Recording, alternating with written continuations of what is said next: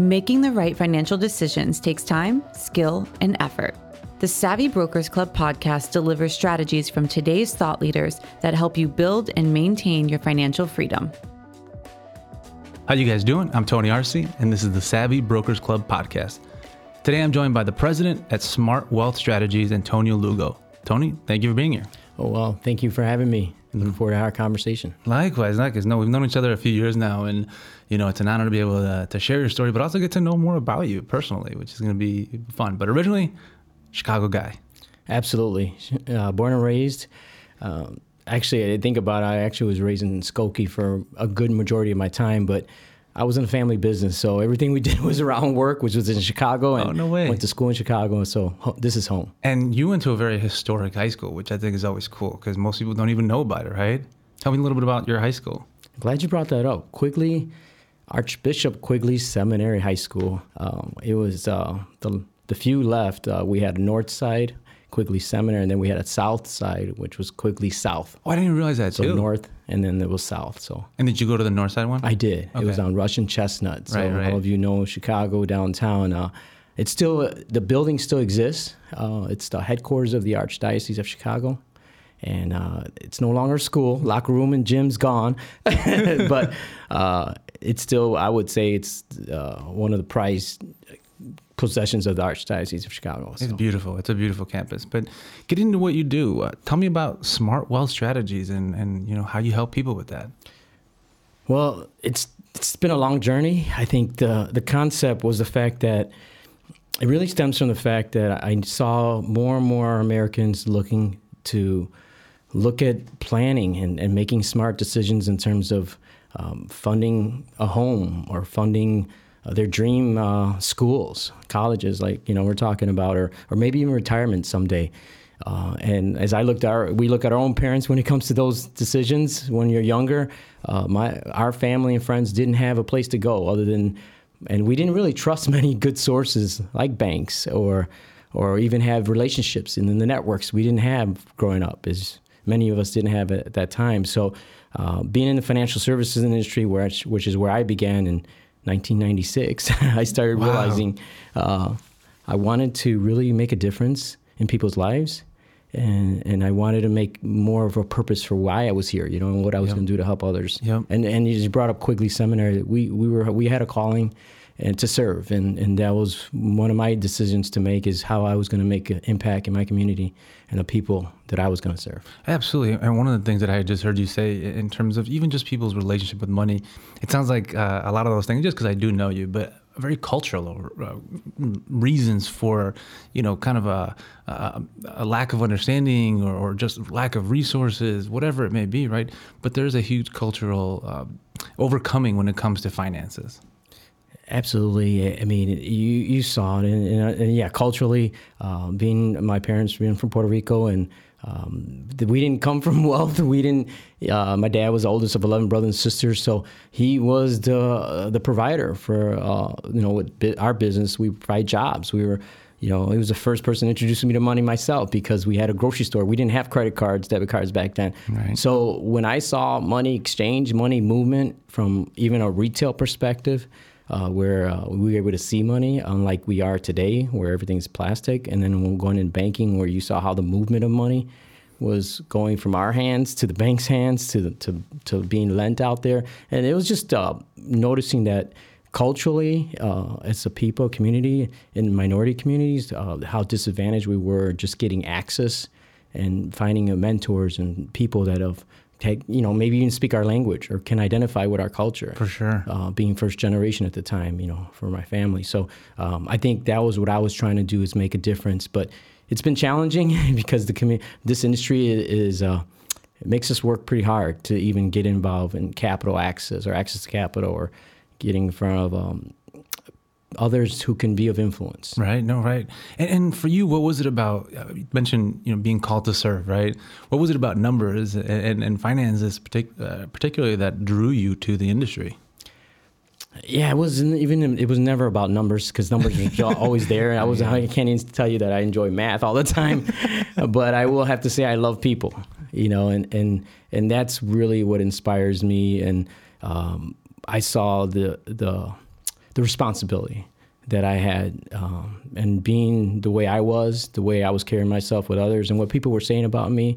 Uh, privately made me realize maybe I can do more for others. Maybe there's some gift that I have that will, will will make a difference in people's lives, and that's what I wanted to, you know, build on.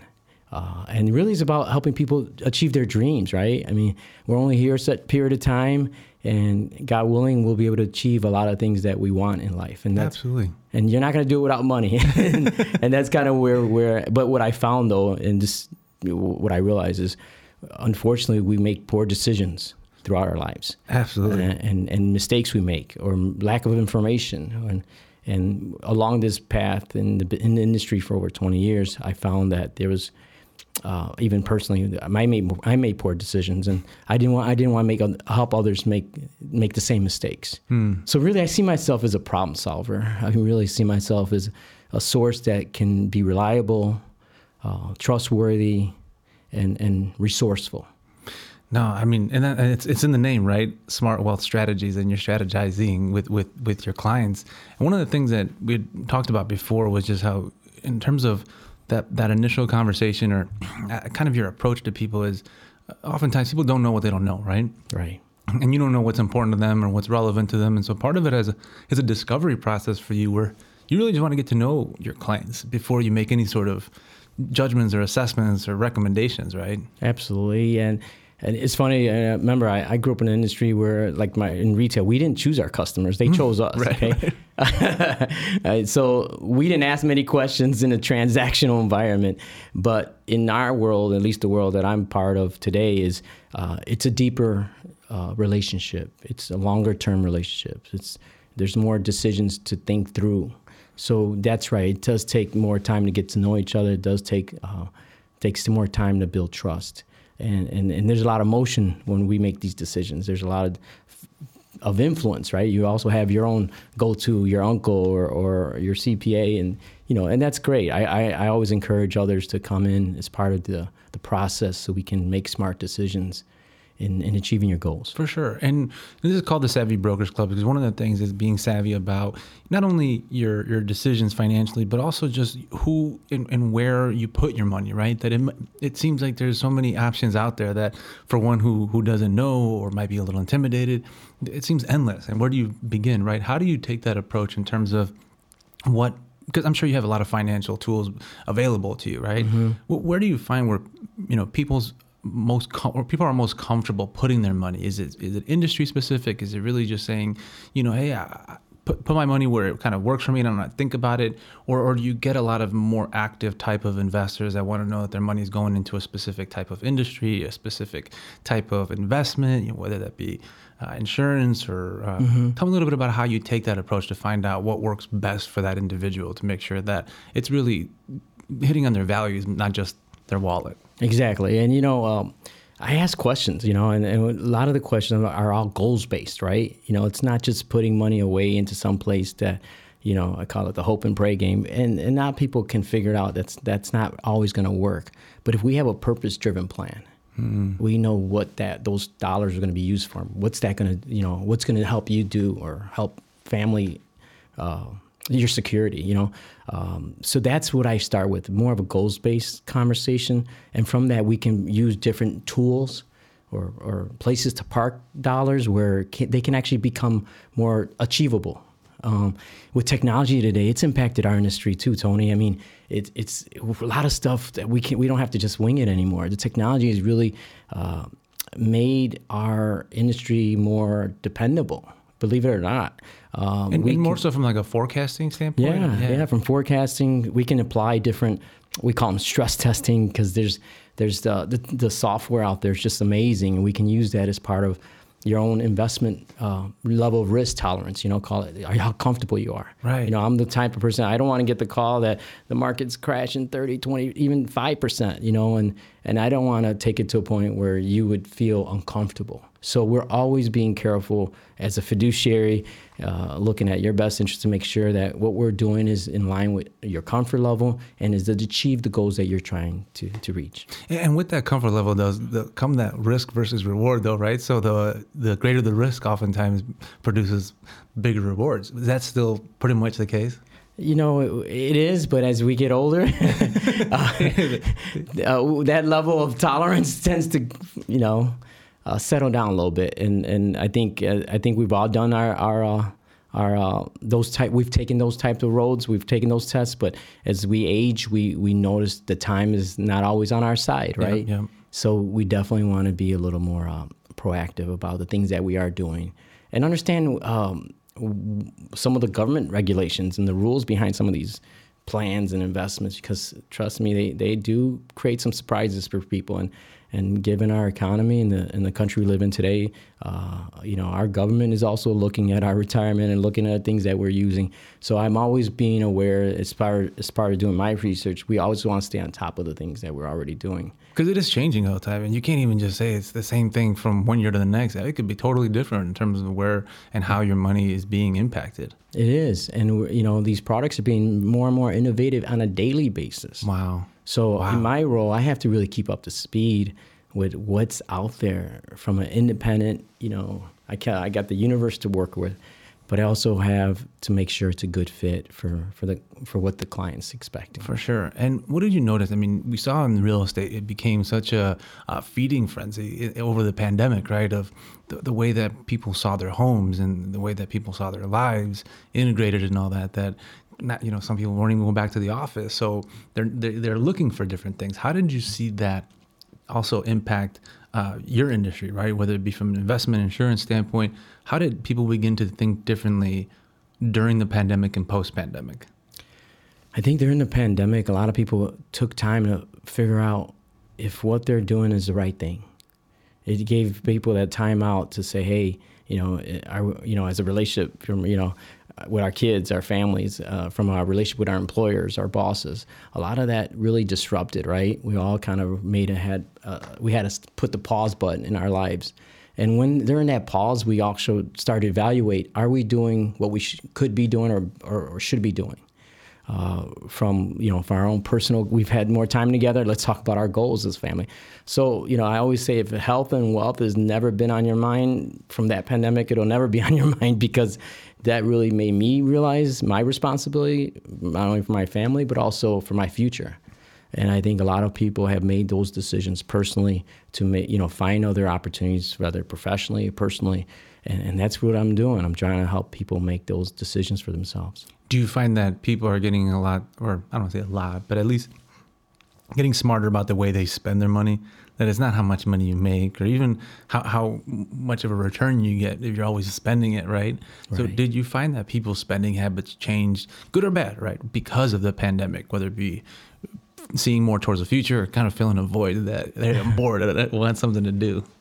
Yeah, I don't know about how spending has impacted because I always try to stay away from that. Oh, really? well, here's what I always call it: it's lifestyle. Right, right. right. And and I'm not the person to tell you not not to have your coffee from Starbucks or sure, go to other places. So I'm always my job is to protect their lifestyle and even hopefully enhance it. I like that. Yeah, because uh, uh, I want to stay invited to the home.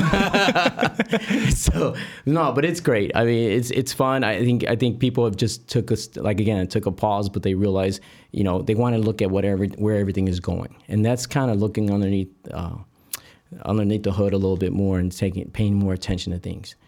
And and what I'm hearing too is which I, I like because you, you often hear, you know, people uh, setting budgets or, or almost putting limitations on, right? Not not that it's a bad thing to hey hey I don't want to go overboard on these things or setting limits, right?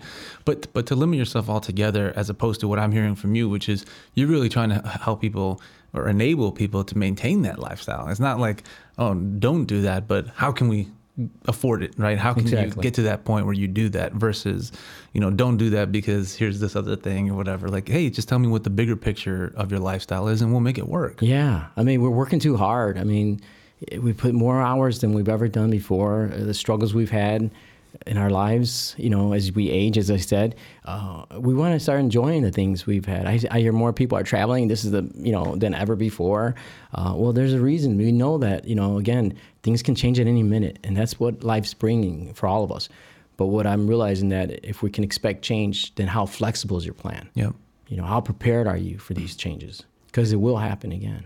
And how much of a learning curve is that for you when you're talking to new clients, especially about just understanding, you know, not only the the, the financial tools available to them, mm-hmm. but how to start thinking about their life as it relates to that. Because most of us, I think, are just completely unaware that it's almost like living paycheck to paycheck or day to day. That while you do have the the wealthy and people who, um, you know, from the outside looking in, it looks like they're doing really well if they lose their job, might be on the street kind of thing, yeah. right? So how much of that is a learning curve for them through you, where you're having to teach a lot of this at the very beginning? You know, you use personal stories. I think uh, you know, when this journey has brought a lot of personal experiences to me, whether you know with my own family or or with other families. So I, I really I've been there from helping the investment to paying the funeral bills.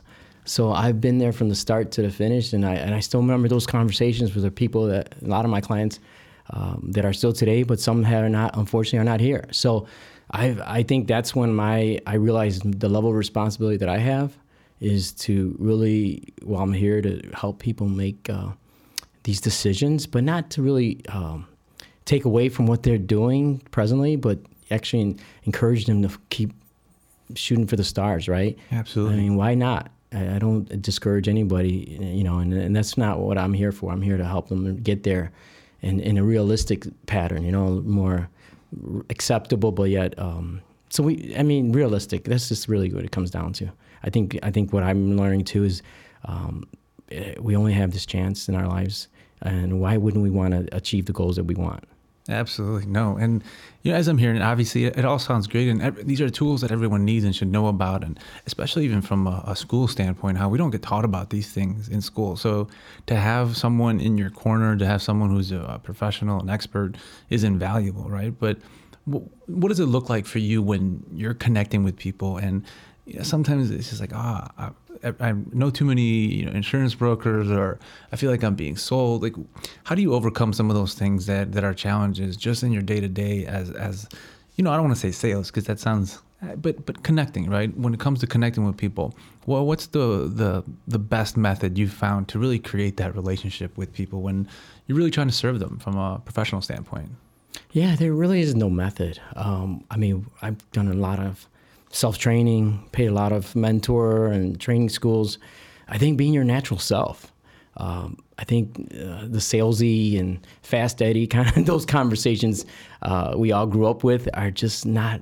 We can rewrite through it. Uh, you know, Tony, it's it's not you. You and I know that relationships are. You can see people right through those things. So, in my world, I'm not. I, I like I said, I'm building long term relationships uh, I, am going to be as genuine as I am, and I don't. I feel good about it, you know. And I think those are the ones that who are looking for more of a transactional nature. Um, those are the ones that you want to be careful with. Where those that others that are really doing it for the right reason and, and going to be here over time are the ones that I, I tend to associate with. Absolutely. And, and, and I guess on the other foot, right, if uh, those listening that are looking for someone, maybe they don't have access, you know, obviously they should be calling you and contacting you and, and they can do so. But what should someone be looking for in uh, a, a, broker or a financial analyst expert that is going to be giving them advice? What, you know, what's the biggest thing that one should be thinking about and, and really looking for in a particular person? You know, that's a good question because um, I always ask, you know, if you're looking for a good fit from a, uh, an advisor, whether it be a tax professional, real estate, or financial, um, are they qualified, right? And I'm talking about qualified meaning, you know, have they put in the time? you know, do they have enough experience? Uh, do they have enough real stories? That, and are they, you know, and I, I always, uh, you got to check from just from uh, they they call they're third party tools that you can we we use like uh, these different websites to check your the background of certain individuals um, based on licenses, based on uh, credentials that they have from academic. Um, but uh, the best part is is hearing it from other people. Uh, that, that's kind of why I got it, where I got a little step up in my business because I, I always like to do uh, client events, right? And and uh, my my biggest journey is to give back at some point. I'm doing a little bit now over time, but I'm trying to do more of that. And one of the opportunities I always get to do is take all our clients out. We all go for breakfast. And one time I, brought, I was at the, yeah, I think they're, they're no longer there. Uh, it was in the West Loop, a restaurant, and um, I always I say we got some cameras back there. After you have breakfast, can you share a few things about your experience in, in working with me and and what's made your decision to you know stick around, right? And it was funny because you know breakfast must have been that good because I had a lot of feedback, and that positive feedback was just uh, it was consistent. That was cool. It was like you get you know four or five people saying the same things that you know on a private basis in front of that camera crew that who knows where that was going to go. Right. Uh, and and I was willing to take that risk. But I think that experience made me realize that it's not what you do or what you know what you've done. It's what people are saying about you. And and if the, if those things can validate your commitment as a professional, then you're on the right path. Love that. No, and the breakfast thing is a great idea. And I mean, obviously, you could tell you, you you're passionate about people and, and connecting with people. So for you to be doing these breakfasts almost just seems like a natural fit to to bring those things together, right? So, yeah, I even brought a comedian. I'm making no it fun. way. So yeah, I'm making it fun. Can't wait for my invite. To I'm gonna let you know the next do, one. Please do. So and on that note, what's what's the vision? You know, what's the vision for you, for your company, for for yeah, just in general. Well, generally, I, I- I'm I, I'm seeing more of a uh, of a gap, wealth gap in our in our community, uh, and and and this pandemic has created more of a even a d- bigger gap. So. Um, getting further further into this professional career that I'm in and finding that there aren't many people that are in that are minority ethnic ethnic or culturally biculturally uh, or, or, or um, you know speaking our language you know Spanish and, and all these. So I found that that I need to open more doors for others right? I have to at least be serving as a mentor to others. So I've done some things with Loyola University's Latino mentoring uh, program there um, doing stuff at the schools. Uh, Big Shoulders Fund. We're doing some stuff with the Catholic Charities. Doing a stock market class. We're having fun with that. You know, because you want to do it. You know, whether young eighth graders, it's fun. We're having good times. Doing stuff at community college. Uh, I have a class there once a quarter. So I'm just trying to find areas where I can bring value and, and education to people that are willing to listen and and be part of this. So, tend to be in minority communities, you know, uh, or disadvantaged, or it doesn't really. I don't like the fact that disadvantaged. I like. To, I think we all have the advantages. We just got to take the opportunity to, to go learn and be part of it. So, just just being part of that's been a lot of fun, and I'm looking to do that more. Awesome, awesome. Well, if you're out there listening and, and what you're hearing, you know, is something that, that connects with you, I would encourage you to reach out to Tony. You can do so by filling out the form. And like I said before, he'll get that directly in his mailbox. But Tony, just thank you so much for, for coming in, for your friendship, but also for everything you do for the community through your work. Thank you for having me, Tony.